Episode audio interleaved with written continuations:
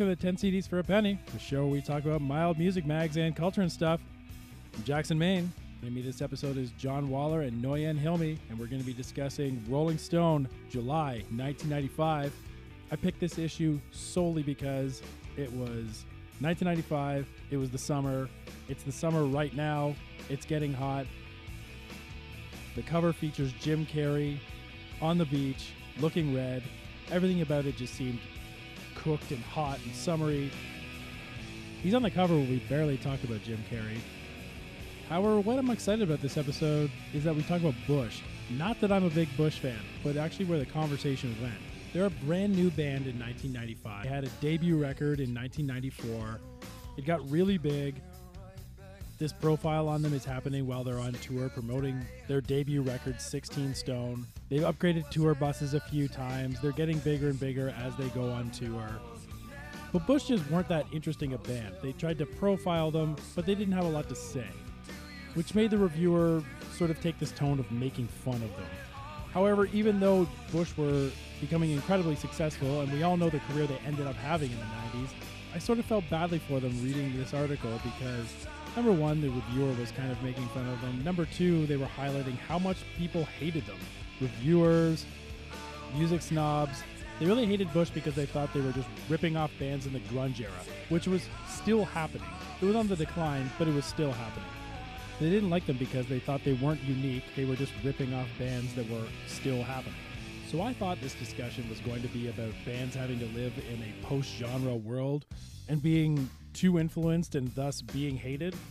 John and Noyan thought it was way more about Bush not being a cool band. At least John thought that. And why they weren't cool. And why the bands they were ripping off apparently were cool. Was it because Bush didn't have a good story behind them?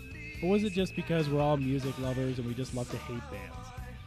In any case, this ended up being a really exciting episode for me because I thought the conversation took a turn where I didn't think it was going to go and ended up being a great comment on music culture and why we love bands, why we don't, why one band is cool, why another isn't. Doesn't even matter if the band is successful. Yeah, probably not.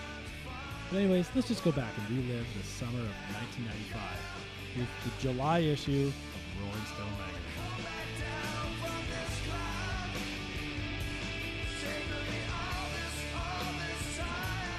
Hey everyone, welcome back to the pod. Back with John Waller and Noyan Hilmi. John, how you doing? Pretty good, pretty good. Noyan, uh, what's shaking on your end? Uh, not too much. How are you? I'm good. I'm good. It's the summer now, guys. Oh, staying cool. I wish I was doing that. John, you had some. Hopefully, the? AC will not be broken in my building for much longer. John, I feel like you you moved to this uh, new apartment specifically for air conditioning and podcasting within air conditioning, and and uh, it looks like uh, you've been you've been fooled again. Yeah, I've been bamboozled. And we're doing a summer issue here. I picked this issue just because it was a summer issue. It's been so hot this week. I was like, I feel like we need to do something summery. It's the July 1995 issue of Rolling Stone.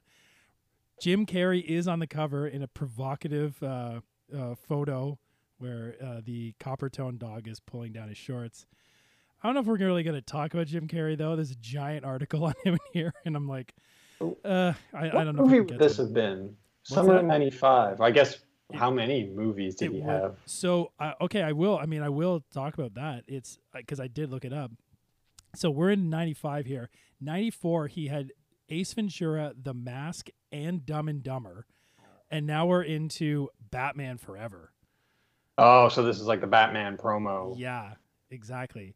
Can you imagine that this guy went from Ace Ventura, which was a giant indie hit essentially, and right afterward, I was thinking they must have they must have shown like the rough cut to producers. Like they must have had a buzz on him already. He had an amazing agent, I, I would assume, because within that time, they were shooting Ace Ventura in '93, and they still got Dumb and Dumber and The Mask ready for 1994 release. So he had an incredible year shooting, and he was at the top of his game. He just came not out of nowhere. People knew him from Living Living Color, but my God, did he become a superstar fast? He didn't make his mark yet with uh, Ace Ventura When Nature Calls quite yet, Yeah, but it's coming. yeah. Later this year, I think that was 95. Zing. Is 90 is 95, but yeah, so I'm sure that this is a promo for Batman Forever hmm and then Nature Calls came out the same year. Yeah, not not not the same uh not the same Ace Ventura we were all hoping for. Same jokes, just a whole other movie with Yeah. the same jokes. Let's just put him in Africa. How about this Oakley ad, guys? There's an ad for Oakley sunglasses, and this just brings back so many memories. These glasses were the shit. These Oakley full metal jackets, they're called. Uh, this is almost like an Apple ad. It's actually really perfect. It's just sunglasses. It's someone with like it's just like a dark figured face. I'll post this so everyone can see. And just sunglasses, just staring at you. Oakleys were the shit in the '90s. Like these glasses were like two hundred and fifty dollar glasses. Probably they were really expensive by 1995 standards, and you know every fifth kid might have had them if they had the money to do it. And then there was a million easy spin-offs. But like these were like the template of sunglasses in the '90s. These like kind of wrap around bug-eyed sunglasses. Um, I mean, okay. I was gonna speak as like teenage John and say they were the sunglasses of douchebags. Really? oh, no, that was that was that that was sort of my view of them at the time. That that was who had them. Really? Is that Like almost to a T, everyone who had Oakleys like this were pretty douchey. Now, I want to ask a question. There's a difference between 1994, 1995 Oakleys here and like 2000s Oakleys. So when you got to like the like like the year 2000 and it's I mean, like I'm kind coral of necklaces, more guys. of like a sort of I guess 97, 98 maybe. yeah, I'm thinking later these became douchier, but at this time this was like cool snowboarder kind of wear, like skater wear. Um, right. it's right. more okay. like in that era and then it's one of those things that probably got co-opted by like jockey douchebags later but these at the time i remember being so fucking cool like but just this style these style of sunglasses these, like they were just replicated so much these like wraparound like everybody had some sort of version of these even if you were wearing like the five dollar version i definitely had these I also think of like seeing these Oakleys backwards.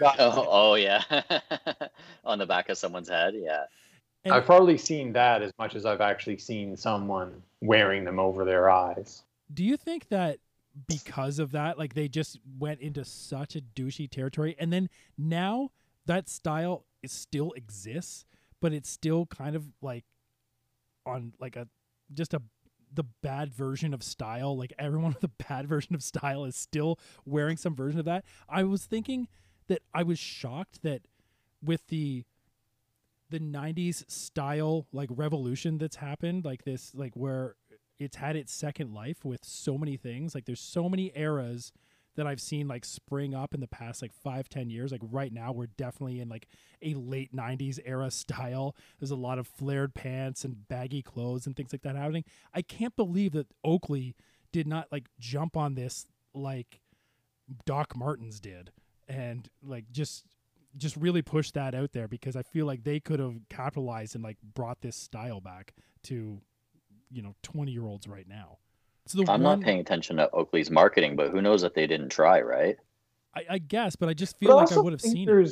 I think there's like a different type of nostalgia there, right? Like, um, I, I think some of the style that's come back from the 90s can be associated with things, whether it's music or TV.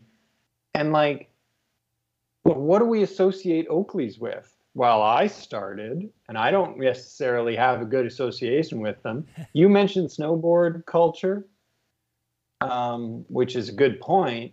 But is that really something that people are nostalgic for? No, that's a really good It's point. just John. funny how some some brands just kind of like they they find a second life and some brands don't. And who knows what it is? It's just human nature, right? Like the silver baggy pants, you know, somehow came back, but I don't think it matters if they're silver, right? They're just baggy like raver pants, right? Mhm. But I think silver owned that back then. Music obviously brought a lot of this style back, so I think somehow people were latching on to the alternative sound of the 90s in the past 10 years and creating that music again and that just brought back plaid shirts around waists and and Doc Martens. I re- like there was recently a uh, a Twitter or TikTok kind of campaign against it was really funny. It was against millennials. Whatever the what's the new generation? What's the one happening right now? Is it Gen Z? Oh, there's a lot of things. There's Gen Z. Uh, oh, it's probably Gen Z actually. So, although I don't even know if that's accurate, but so whatever the youngest generation is right now, like of like 19, 20 year olds on TikTok, they were making fun of millennials for tight pants, and they're all wearing these baggy clothes now. And I just immediately thought, do you guys not realize that we already did that? That it was us that actually fucking did that, and then we got tired of it and went skinny? And now you're just co opting that style. So when I see these kids, you know, five years ago, when I saw them with the the plaid shirts around the waist and the Doc Martens, like everybody looked exactly like a replica of of us from 1994. I just kept thinking, do you guys get that we already did this? Does do you know that, or do you think that this is new? I mean, that's it's kind of an interesting question because I remember in high school in the '90s, '70s, and '80s clothes. They appealed to me, but I knew they were old. I knew that like I was wearing things that sometimes literally were uh, from um, uh, 20 years before.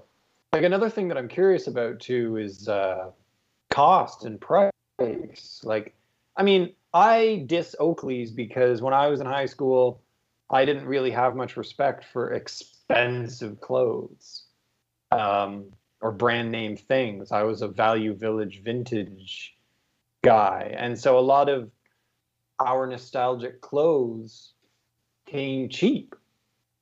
Are like, you know, 80s, 70s referencing clothes actually came from them.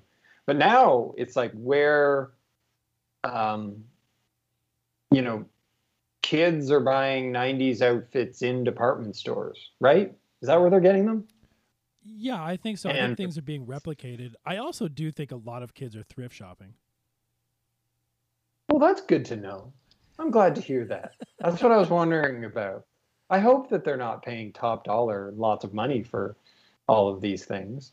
I mean, I would imagine, I would hope a pair, a new pair of Doc Martens still costs as much as it did, but those are boots. You know, you can pay a lot for boots. Yeah. But, uh, but flannel shirt you're going to tie around your waist. Yeah, if you're paying more than like twenty bucks for that, you're getting uh, suckered.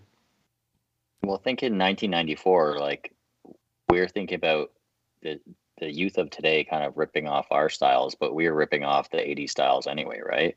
Like docs were not were not our thing. We we co-opted that and docs have gone through different cycles over the decades of popularity and they just kind of keep coming back, right? I wanted a James jacket and a bomber jacket when I was when I was that age. I never had either, but they would have been pretty cool. Um, you know, and then skinny jeans and and baggy jeans just kind of keep back going back and forth is like where like the the the 60s were like skinny and then the disco thing was like kind of like a baggy weird thing and then back to skinny and 90s were baggy again. I don't know. Just things fashion cyclical like that right? Noyan about docs you keep saying they will always come back but what were they before grunge era? Like i can think of like oi skinhead guys from england pretty much before that, like I mean, they had their like '80s run with that. Then they went into grunge era. Then they disappeared. Then they came back 20 years later. Do you have another like moment you think that they were really big? I think just British mod rockers, you know, like that mod style was really, really popular in the 80s. And right. I think that the 90s wanted to co opt that. Like when they were developed, they were just like a working man shoe. So they were for what am I trying to say? Like they were functional. They were just functional work shoes, like work boots. And I know that the style of the like oi punk rocker guys from England, like the skinhead, not Nazi skinheads. I'm saying like the actual like punk skinhead guys. They just co-opted that style from like British dock workers. That's what they looked like. They were just all like short hair, bomber jackets, and uh, Doc Martens, and they wanted to co-opt that style because they wanted to be close to the, uh, you know, like the people. Like they're like we're the working man's people, and like that's what the style they wanted to show that they were like common people, and that's where it came from. Doc Martens were founded in 1947. Wow. So like that's when I they were way actually, off. Yeah, so that but I mean when did they actually get popularized? It said so by 1952 they were really the sales had taken off. So they were developed in the four, in 47, the 50s they were really popular, but again, they weren't like a stylish boot I don't think until the 80s. Yeah, that was what I always assumed about them. They, I always assumed they were a brand that was just uh, practical for a long time, and then, especially with grunge, where that whole style was just sort of practical, old, boring clothes being like worn and repurposed, and then someone wearing it got cool, then it was cool. Yeah. Because like flannel shirts weren't invented to be cool they had they were like functional boring shirts for a long time and then someone got cool wearing them Totally. Yeah, literally Nirvana. I mean, these guys were just from a logging community. They all just shopped at Value Village and they bought flannel shirts to keep warm. They had ripped jeans just because they were just dirty kids and they're wearing Docs and they wore wallet chains because they were crowd surfing and they kept losing their wallets. Wallet chains were not cool. They they were just again functional, but all you had to get was one Kurt Cobain to wear a flannel shirt, ripped jeans, a wallet chain, Doc Martens. And the country just exploded. but i think the point is the point i was trying to make was that like parts of it parts of style will come back exactly and part of it will be adapted Right. So, you know, we're always kind of expecting, well, what's the next decade that's going to get referenced? Well, you know, parts may come back, but maybe parts won't. Like, I, I'd be more curious instead of saying, well, are the 2000s going to come back?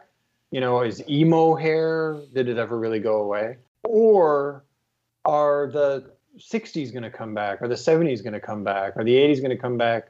Or is it always going to be like, even in the 90s, there were some kids who were all in on like 60s hippie, Mm, yeah, for sure. you know? So there were some people who were extremely current with their Oakleys and their Billabong or whatever else. And, uh, you know, I was wearing 80s shirts and 70s pants. And then there were like, you know, almost full on hippies. And then there's skaters that were kind of a very current thing that wasn't really referencing anything before. So we don't need Oakleys to come back, do we? Really? You know what? You know what? You know what can come back? Airwalk. Yes, John. Airwalk was rad. When is that happening? Because there is an ad here for Airwalk.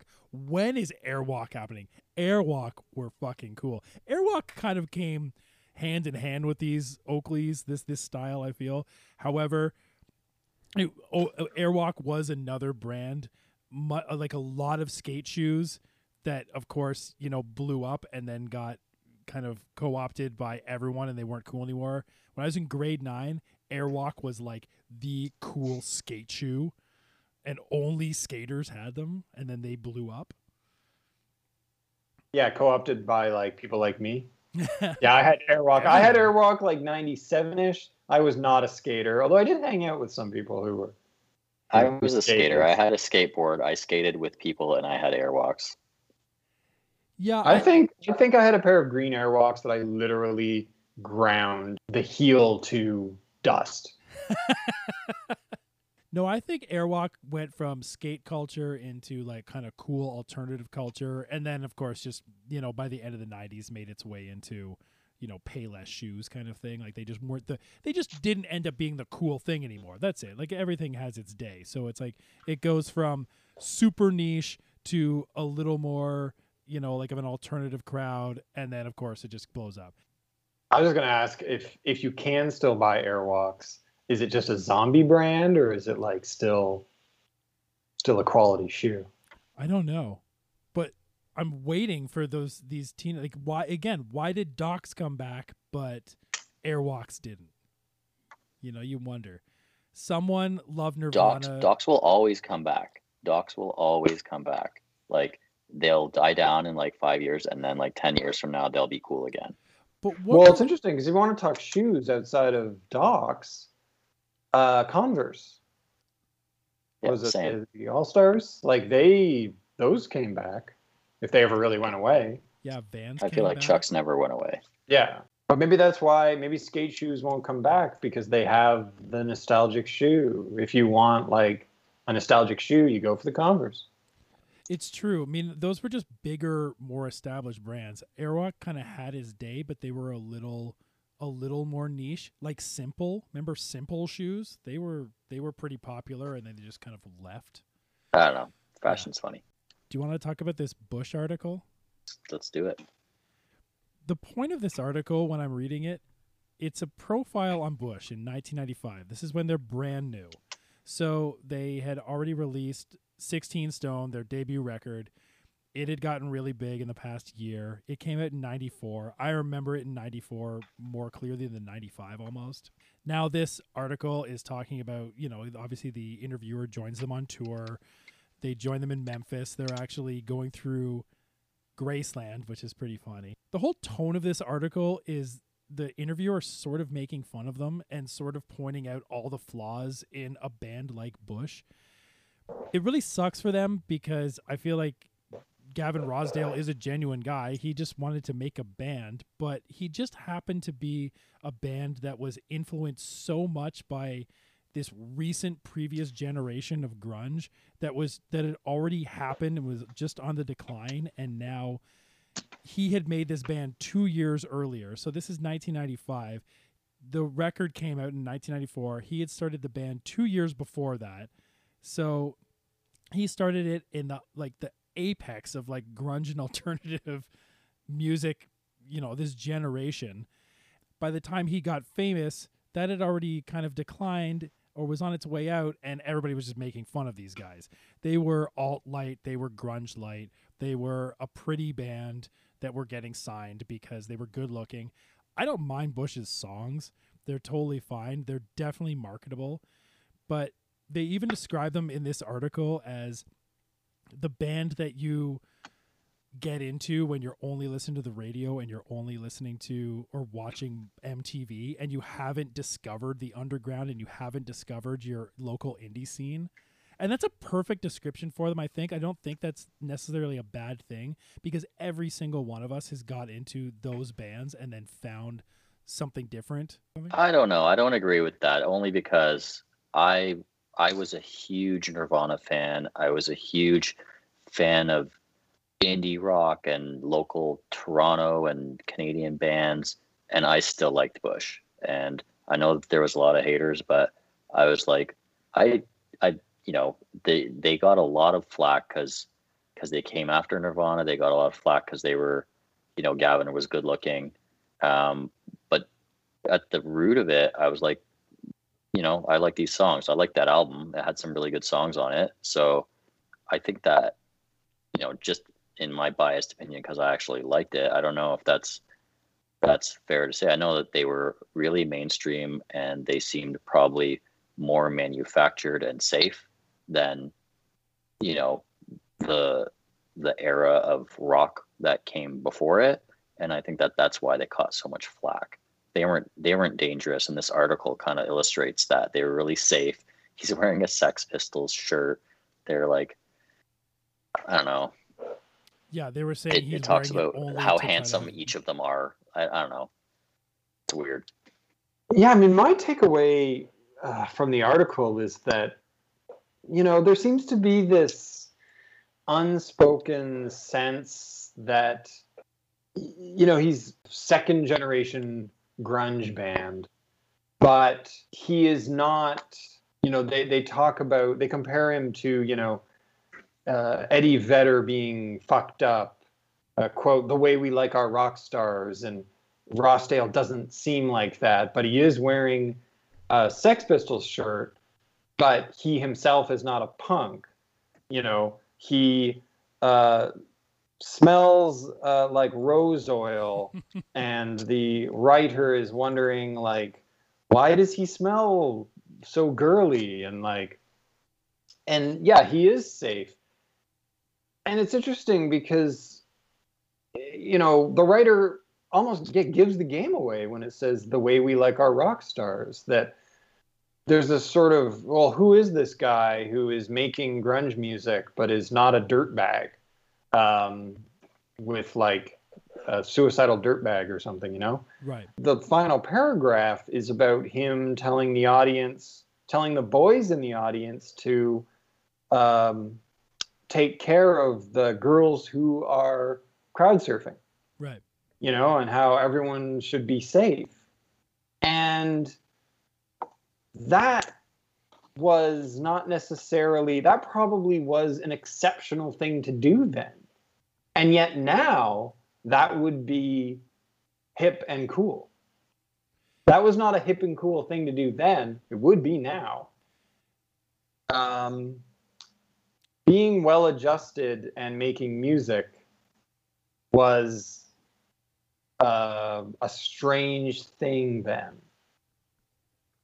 Was and that seems to be what this article is kind of getting across.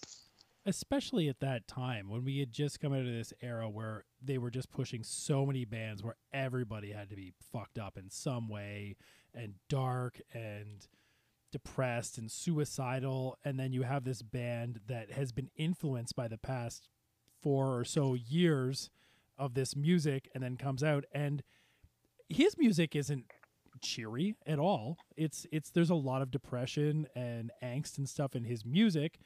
It's it's not safe, I don't think, but it, just it just happens to be that the, he was influenced by that first generation and when you can't dig up any dirt on this guy and when they say in this article as well to your point John that this band did not come from the underground like all these other bands did. Like you talk about like the entire Seattle scene. Like these were just the underground bands. Nirvana got huge and then everybody got scooped up afterwards. There's just no street cred to them and the fact that these guys just like made a band 2 years ago and got scooped up. That's just what ha- was happening. And that's what happens in every scene. Someone gets big, they get signed and then record companies swoop in and try to find every other band that sounds like them to sign and market and push out there and they're even talking about this article how much money that bush is making at this time like the, we all know that the, the career that bush ended up hap- having like throughout the 90s they were a giant band. By after this they would have been playing arenas. During this tour that they're talking about in this article they were playing medium-sized clubs. So i think it's just it just sucks for this band or any band that gets scooped up. I mean, they're talking about how like people just like outright hate them, like inter uh, reviewers and other people just like music fans, but they obviously have a shitload of fans. They have a lot of people coming. They're saying that they're up- upgraded their tour bus three times on this tour. And yeah, when you were saying, John, that all these people are moshing, like that was just the thing to do. Like it was go out and you saw that on MTV and you moshed. But he's saying, hey guys, let's all just have a great time here. like we don't need to hurt each other.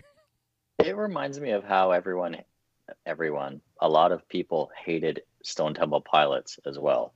So it just makes me feel like anyone that was not from that core Seattle scene that was playing grunge music just got hated on right? And these guys came a little bit after that and just got shot on so hard. But I feel like the hate for for Bush was different than the hate for Stone Temple Pilots. It is, you know, everyone said like that, you know, Scott Weiland was just ripping off like Eddie Vedder's like vocal style and stuff, but they still I think they still got lumped in as a second gen kind of grunge band, right? And maybe Bush was a third brand, third third gen, even. But it's so funny. That's such a short amount of time. When we think of when grunge blew up, it was 1991. Stone Temple Pilots had their first record in 1992. Most of these bands. Yeah, I don't. That's funny because maybe I, I don't remember the hate for Stone Temple Pilots. I considered them like, like kind of first wave grunge. I remember negativity. You know, like not not like all encompassing, but I always I think it remember was that. there, and I think that I, I, I don't. It's it's in my memory for sure that they did catch like some flack like that. It's not the same as Bush, but I think there's a little overlap. It never made sense to me when I started hearing that. In 1995, music was just one big blob of music, it, of alternative music. Like I wasn't, I wasn't old enough. Like I was 15 at this time, and I was just getting heavy into music in 1994 at 14. So that whole first like few years of grunge, 91, 92, 93, I was there for it, but I wasn't differentiating between a bunch of different scenes and bands and like really heavy into it. Like maybe you were a little more just being a tiny bit older. And when I hear heard about this with Stone Temple Pilots at the time, like I just thought like this was all like one sound. But when I started hearing afterwards people saying like STP just ripped them off, I started thinking, how could that be possible? Like there's no way that this band like heard Pearl Jam and within six months goes, okay, change our entire sound, do this so we get signed, and got signed and made a record. That's impossible. What happened was they found another band that sounded really similar when they went out and scoured the country for other Nirvana, Soundgarden, Pearl Jam bands, and they found Stone Temple Pilots and capitalized on them quick because they saw another band that just happened to be doing the same thing with a very similar vocal style. I totally agree with that. I think that's exactly what happened. I don't think that it's really easy to overnight decide that, hey, we're going to play this kind of music and then be really good at it. You know, same with Bush.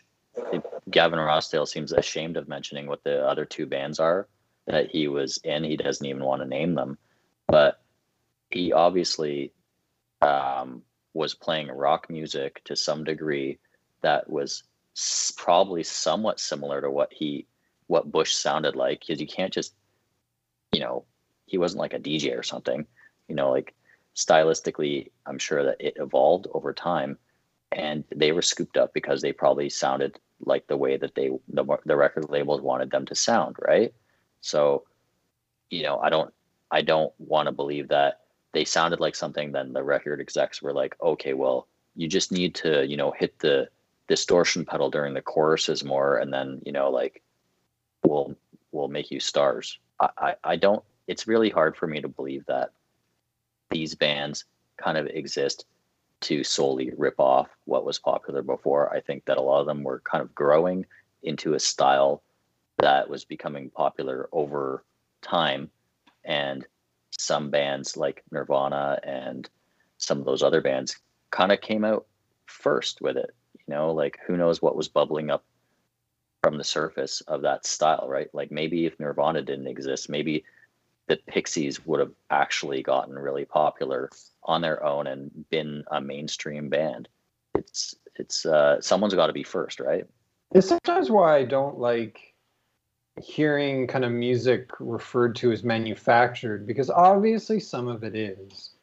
But I think a lot of what's referred to as manufactured is people ripping someone off versus hearing a record, getting really excited by it, and going, you know, ooh, that's what I want to do. You know, we talked about Stone Temple Pilots and not having enough time. Like, there's no way there's enough time between like Pearl Jam and Nirvana hitting it and them doing their first album. Bush, there was probably enough time for him to like hear Nevermind, go, yeah, that. But it's not malicious. You know, he just went, oh, that's something I want to do. And then, you know, within 94, whenever, 93, 94, they were looking around for stuff like that. Um, I have to mention, you know, he was pretty. So, uh, how much did that play into it? Um, certainly, if you'd asked teenage me, I probably would have said a heck of a lot. Uh, it's probably unfair. I would never mix up Nirvana with Bush. You know, like stylistically, they both are rock bands, but I just don't think it's close enough to me that I feel like Bush was blatantly ripping them off. I think that there's a lot of the influences that these bands have. Sometimes I think they share them, and the end result is similar. That's actually a really good point because uh, there's a song, Swall- Swallowed? Swallowed. Swallowed. Yeah. Yeah, Swallowed is off their second record. I think it was the first That is- single. That it may be more Pixies than anything Nirvana, than any Nirvana single. More blatantly Pixies. I mean, Nirvana always said they were just ripping off Pixies, but I never quite made the connection between the actual final result. But it's true, like a song like that, I think is, yeah, it's probably more ripping off Pixies, even though I just used the term ripping off. Influenced by there could be a uh, there could be a good case that Bush was simply influenced by some of the same people who were influencing uh, Kurt and other bands. I will point out that I. Swallowed is produced. That record, Razorblade Suitcase, is produced by Steve Albini, the same producer as the Pixies.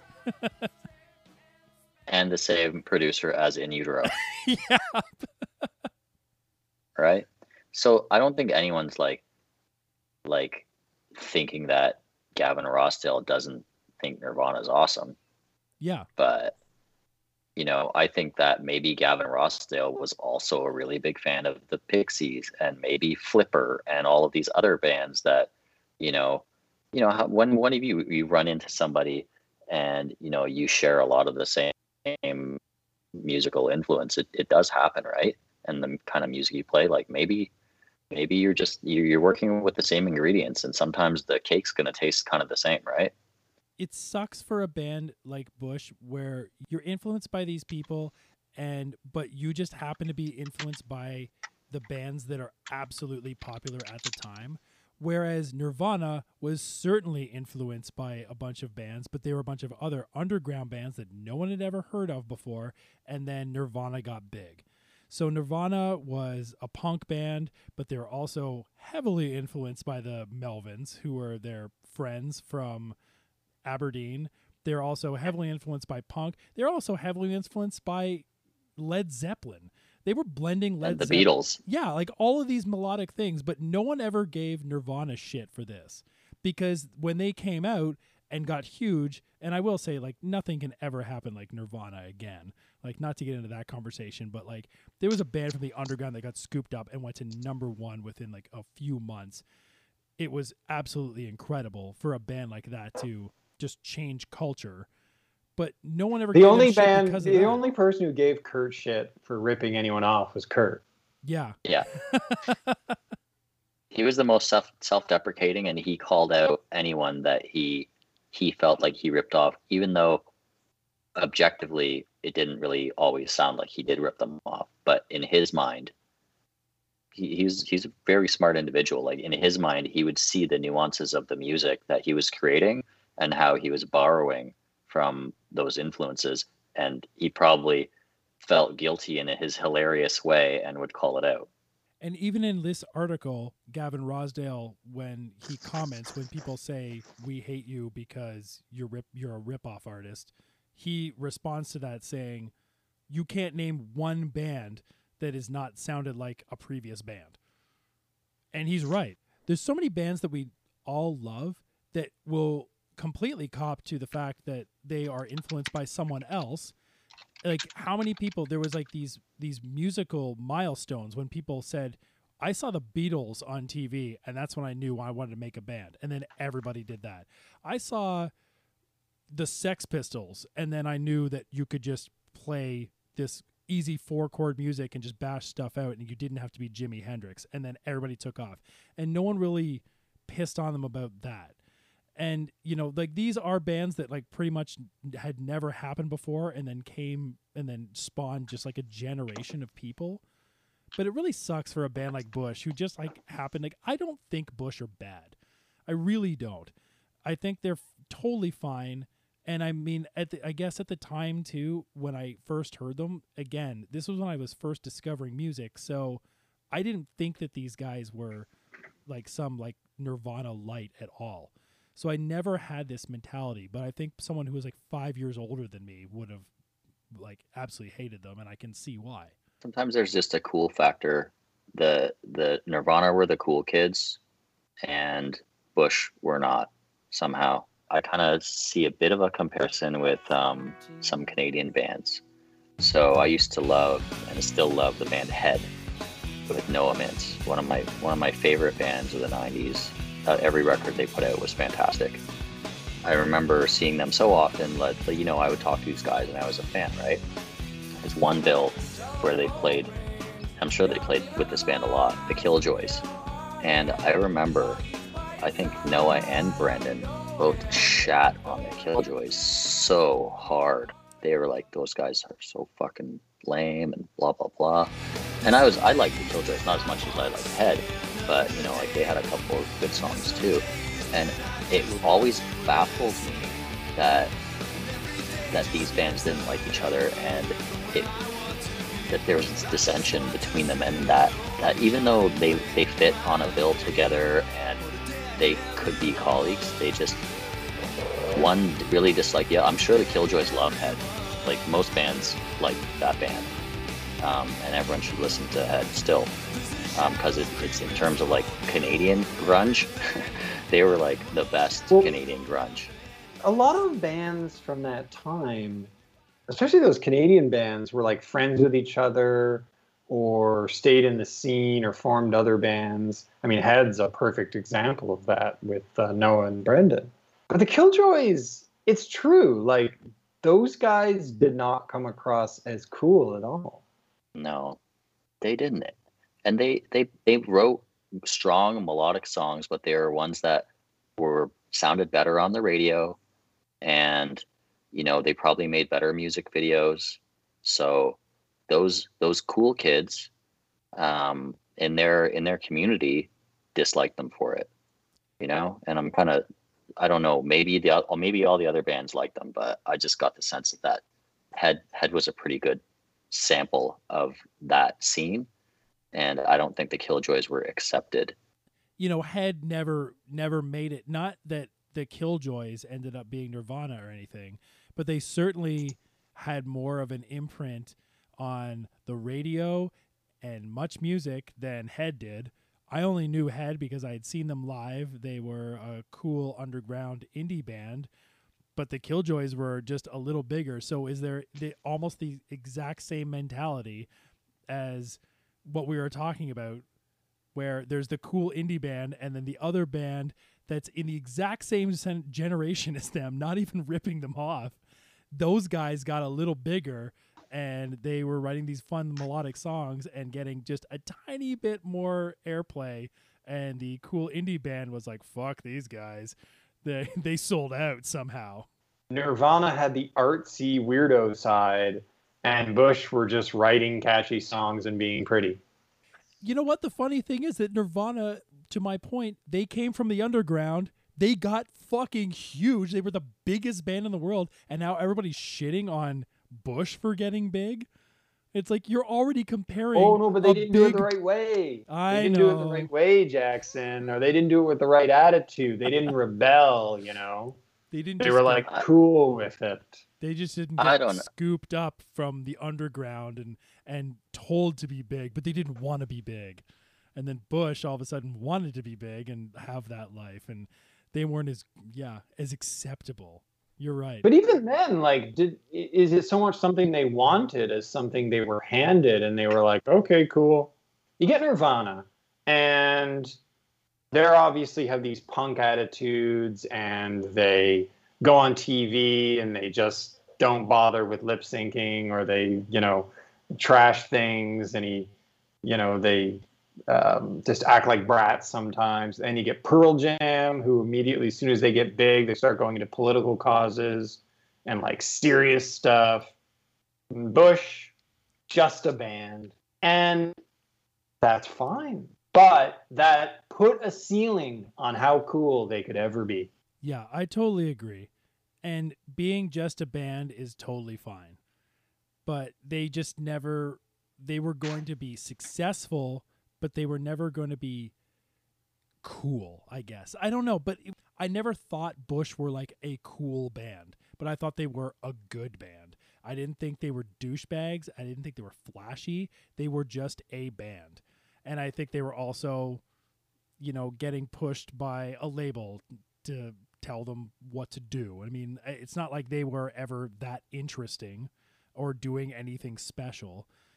So I think it's fine. I mean, like we like people were like bashing them then. They probably bash them now, but it it, it was just kind of needless. Like they just happened to get plucked out of nowhere because of, of their sound at the very perfect time and they got to like ride out the rest of the 90s with that sound because Kurt was dead and Soundgarden and Alice in Chains had like one more record in them and these guys just got to take over and just blend over that and ride out the 90s and I think it's what was expected.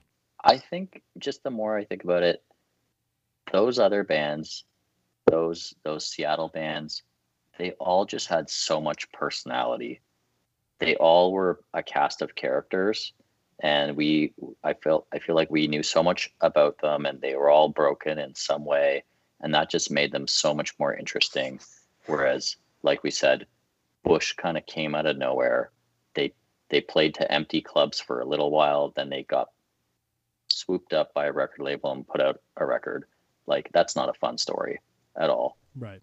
You know like mother love bone you know andy wood dying Pearl Jam forming from that, the Temple of the Dog record, like Nirvana with, you know, Pen Cap Chew, Fecal Matter, like all that stuff is just so, it's such a better story and it makes so much more, it more interesting. They're writing books about like, how many books about Nirvana forming are there, right? And how many have you read? I've probably read all of them too. It's just so much better. And that kind of like leads to the legend and the coolness factor. Bush didn't have that they still were a great band, but that's why they're not as cool. One band just popped in my head, and that's Radiohead, who their formation story is also pretty boring. Radiohead's a so. tough example, John, because yeah, they're I mean, they're they're Pablo truly Honey. like the biggest anomaly of music, right? Like no band can reinvent themselves as successfully uh, so many times as Radiohead, right?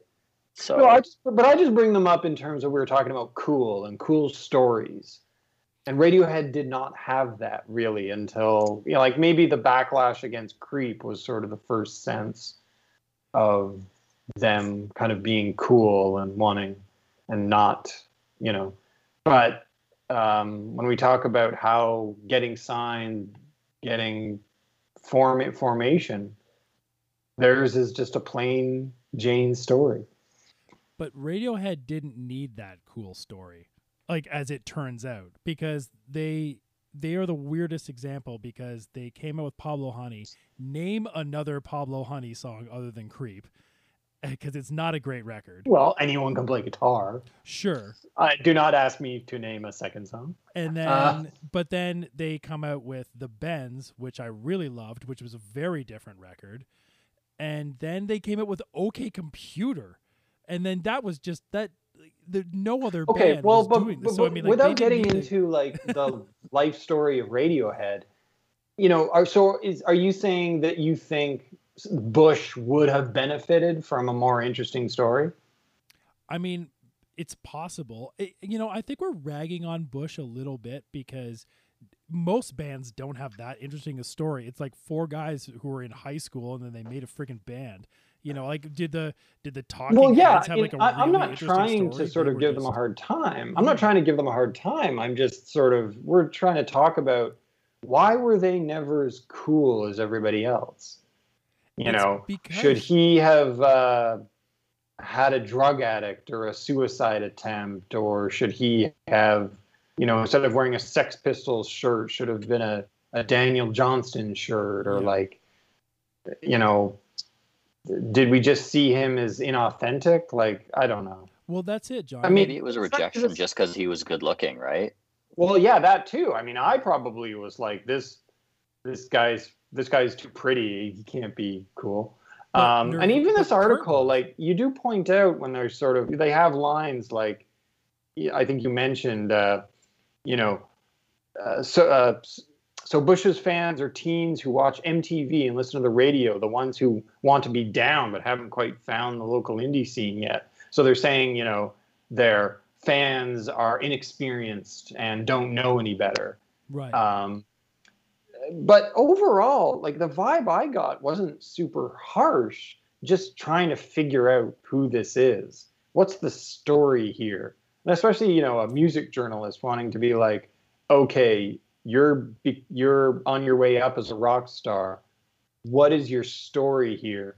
And him just kind of going, I don't know, I don't really have one sometimes you need to sell a band with a story. I feel like it's a way more modern tale now because we have so much access to like all pieces of information where you can like research something and see where someone came from. Back then, all you had was these magazines. So I don't I think maybe Bush could have been cooler and more accepted if they had a good story.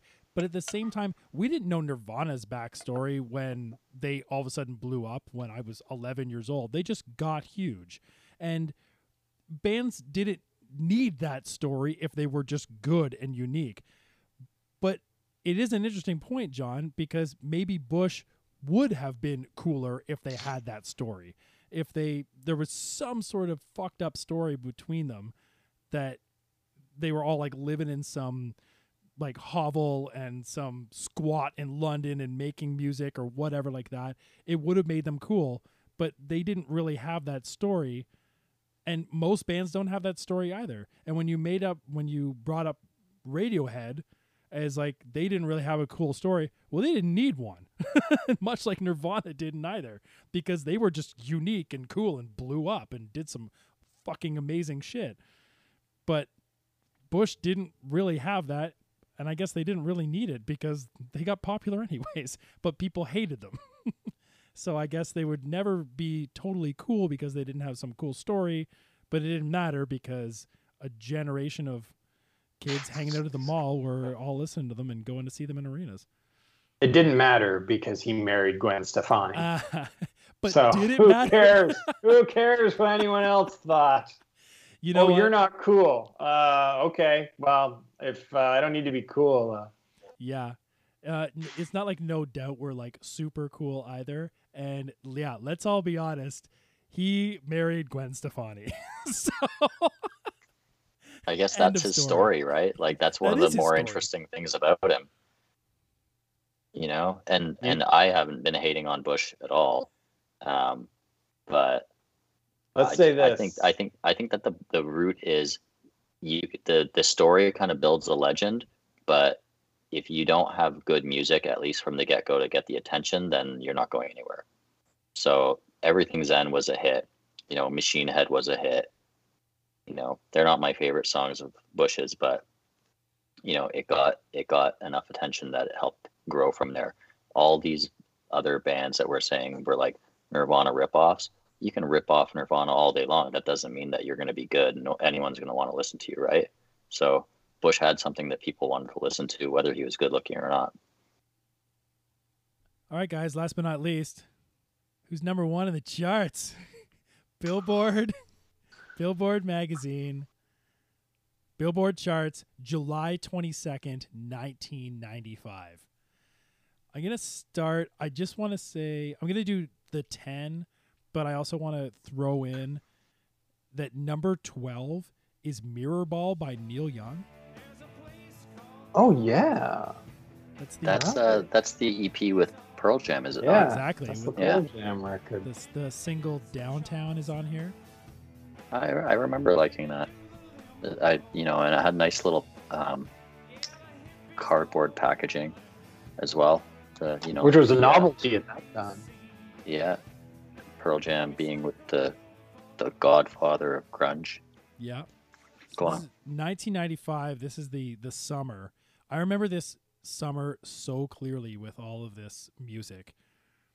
Number 10 is a a gigantic female band, female trio, 1995 guys.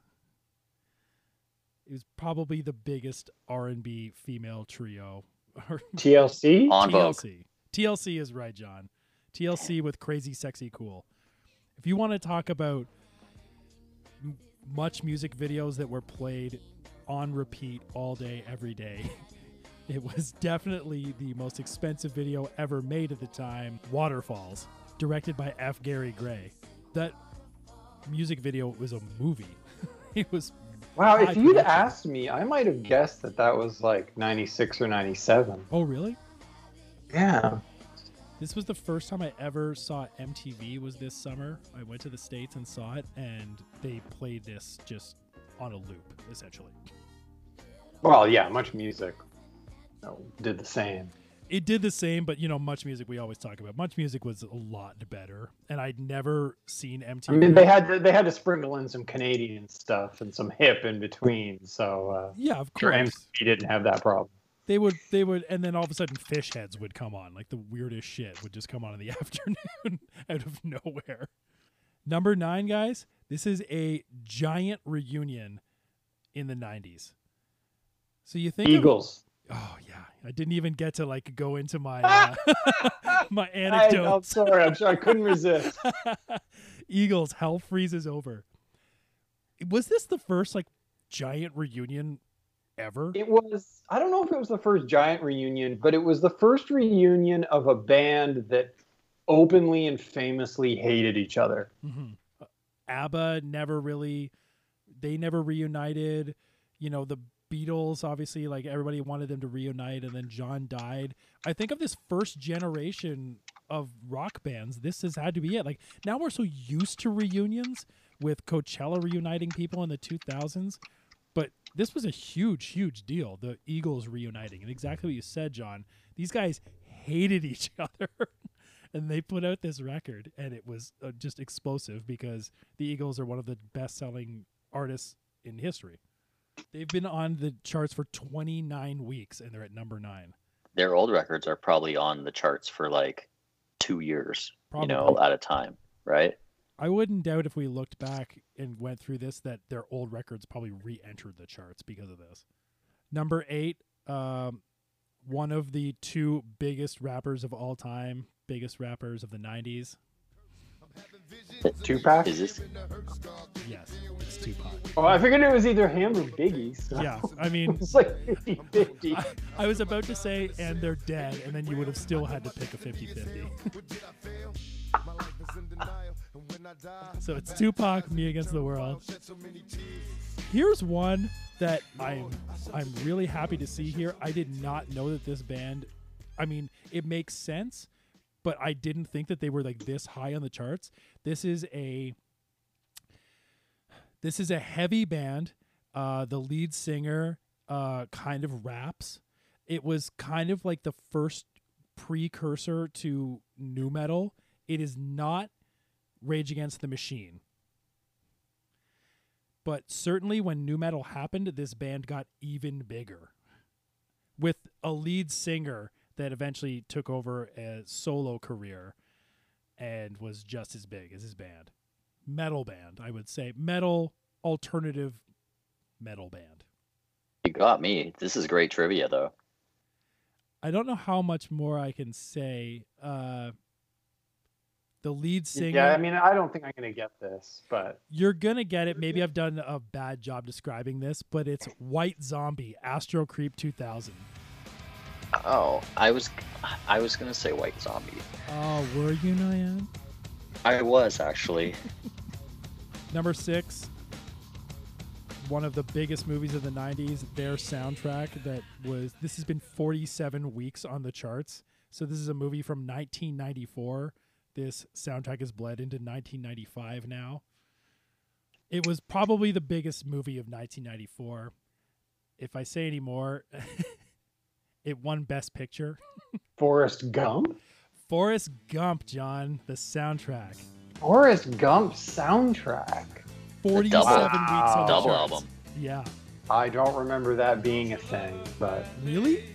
Oh man, I definitely remember this being a thing, and I don't mind this soundtrack at all. I mean, if you wanted to like get a, a quick overview of the '60s and '70s, this is your soundtrack right here. It's a it's like a best of, right? It's a Yeah, best of those yeah. eras. There's, yeah. As soon as you said it, I was like, oh, right. Yeah, I, I can imagine what's on there. There's five Doors songs on this record. Number five is a guy I've never fucking heard of. it's John Michael Montgomery with his self titled record. Anyone? I I feel like I remember that name. He But, is uh, a country artist. very artist. vague, very vague. Yeah, country artist. I'm pretty sure. Not. You got me. I I I I don't remember him at all. Yeah, I don't know. How about number four? I would say is for sure the biggest R&B boy band of the '90s. Boyz II Men. That's right, Boys to Boys, Yeah. John. Beat me to it. It's Boyz II Men with their album Two. That's such a that. clever title. I know. Good for them. Solid songs on this. This was this was slow dance grade nine music right here. Oh yeah. End of the Road is a great. oh song. yeah. But, Oh, uh, this is an end of the friend of road. mine used to every time he'd have his DJ nights in the like late 2000s, they'd end it with uh, "End of the Road." No, wait. This is an End of the Road. End of the Road is the Oh. first record. Uh, this is. Uh, oh shit! But I think I remember what you're talking about, though. I Yeah. know the singles off of this. what I'm it's just- I can't think of the name of it right now. Number three. I want to see if you guys can get this. Number three is a soundtrack. It is an all black comedy. Uh, two breakout stars in this movie. Writ- the star of the movie wrote the movie.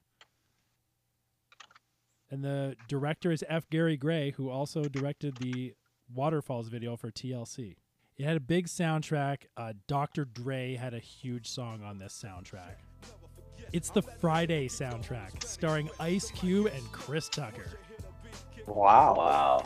I'm impressed that it got that high in the charts. I Yeah. thought that would be like a little bit more under the radar. I think the movie at the time was very under the radar. It kind of gained popularity, and it probably gained popularity because of this soundtrack, because there was big Mhm. Dr. Dre songs on it. And let's be honest, in 1995, Dr. Dre was on top of the world. So it had Ice Cube, and it had a big Dr. Dre track on it selling it. So that makes a lot of sense. Number two, I don't know how to describe this band but they were a gigantic band in 1994 and 1995. Oh. I don't even know like what clues I can give away for this without just like saying the songs. Rock band. Rock band. Big big rock band with a obviously giant record because it is number 2 on the charts. It has been on the charts for 57 weeks. Um, Aerosmith. good guess, John, but different Bon genre. Jovi. This is like this is your alternative genre. Wow. Yeah. Wow. Uh, yeah. So that's. I mean, that's another album where like. How long did you say it's been up? 57 weeks on the charts. Yeah, because like I guess I was not made at '94, but I Yeah. would have guessed it was '95. But yeah. What clues could you have given to give away that band? I was sitting here racking my brain. What would I say to give You could have said that it was basically their one huge album. yeah. Was it their debut album? I Definitely believe their breakout. Yeah, it, it stretched on forever. It had how many? It had four singles, I think, off of it that went on for a long time. They stretched out. Ooh, ooh. Hey, Uh, uh, you could you could have you could have said that they recently headlined the Burlington Sound of Music with Bush. You, you know, I know we talked about this on a, on a, on another pod, but I saw them with Bush and Our Lady Peace together in Ottawa on that same tour. I was working in Ottawa at a music festival, and they headlined the one night. And I didn't want to bring it up again. You can cut this, but Bush was amazing. Our Lady Peace was amazing, and live just seemed so full of themselves. There was no real like, Like you're I- talking I about just- the tour that happened a few years ago, yeah, like two years ago. and live were still full of themselves. still, still I don't know. It's just I, I didn't I didn't like their vibe. You know, like the other ah, the other two bands seemed more great. Like Gavin Rossdale is very gracious, and I think he's very thankful of being able to do this. Uh, and it, and they give it like a hundred I'm glad to hear. Yeah, and I know that there's no Our Lady Peace love um, here from John, especially. Hey, I like Um, but- stuff more than uh, more than uh, clumsy.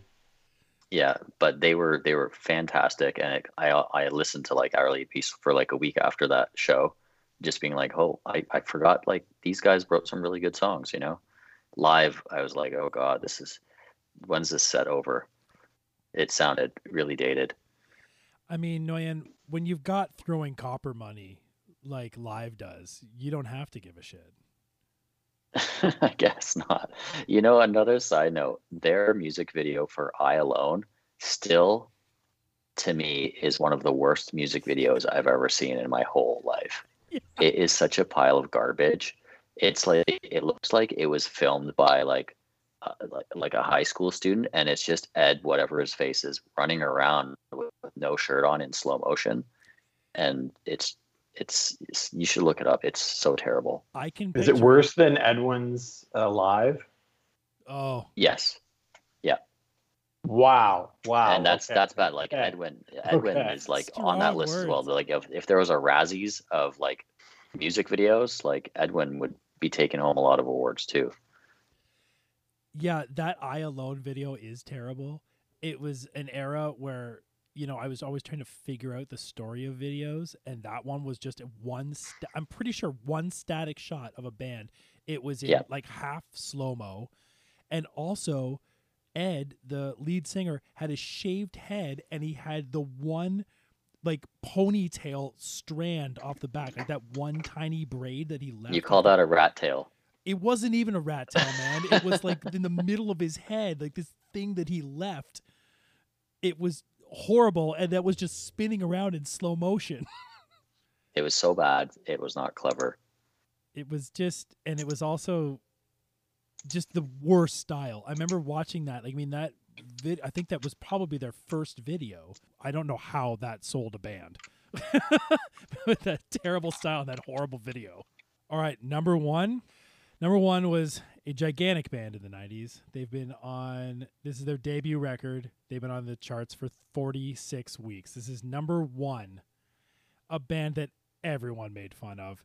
I mean, you want to talk about uncool bands? Here it is, but they were gigantic enough that to sell millions and millions of copies. One of the best selling artists, I'd say, of the 90s as a band. Really light, dumb. It was like the it was worse than the Barenaked Ladies in the sense that it was like fun, dumb. Oh, Hootie and the Blowfish. Yes, Is it? John, you're right. It's Hootie the Blowfish with cracked rear view. I love that you jumped in with that horrible description I gave. John wins. John, you John, you're on fire. Just panning a band to death. Oh, Hootie and the Blowfish. Well, it was when you mentioned the Barenaked Ladies, who, for the record, are way better than Hootie and the Blowfish. But then, then my mind kind of jumped to sort of like happy, inoffensive. I only want to be with you.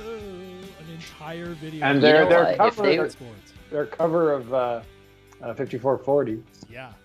If they were named something else, I feel like they could have probably been way bigger. You're right. You know? if it was Because the Darius, Rucker, Rucker, band, and I don't even know how, how I know his name. Darius Rucker is still a very popular touring musician. Musician. I know. He reinvented himself as country and he's done incredibly well. Yeah. Yeah, bad names.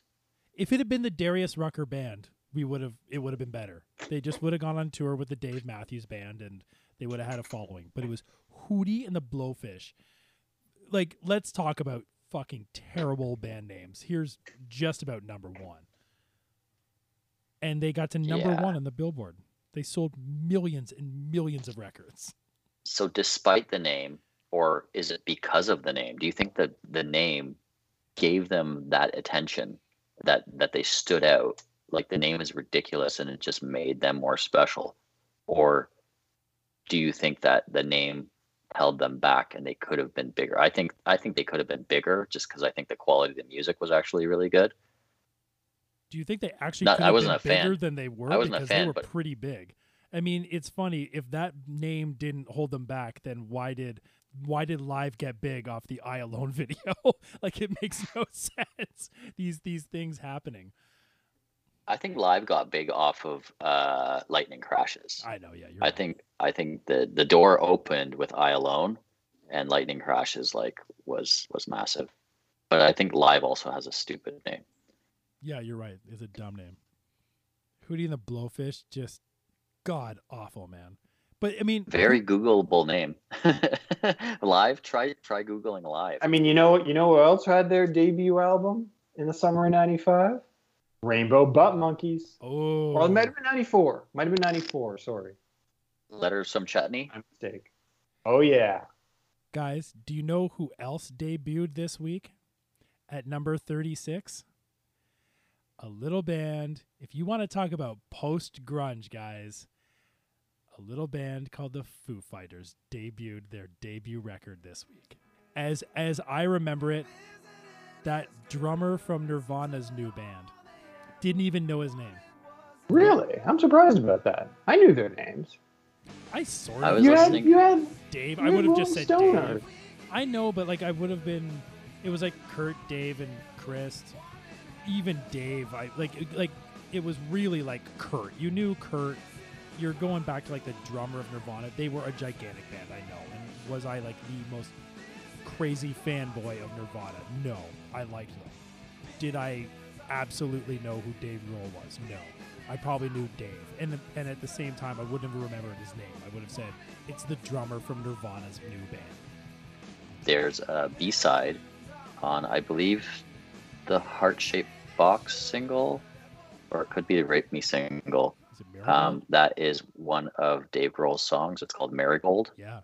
I, I have heard of Marigold. I don't know if I've ever actually heard it. I didn't realize it was like a B side on a single, but I knew that Yeah, there was like an official Nirvana song that was his.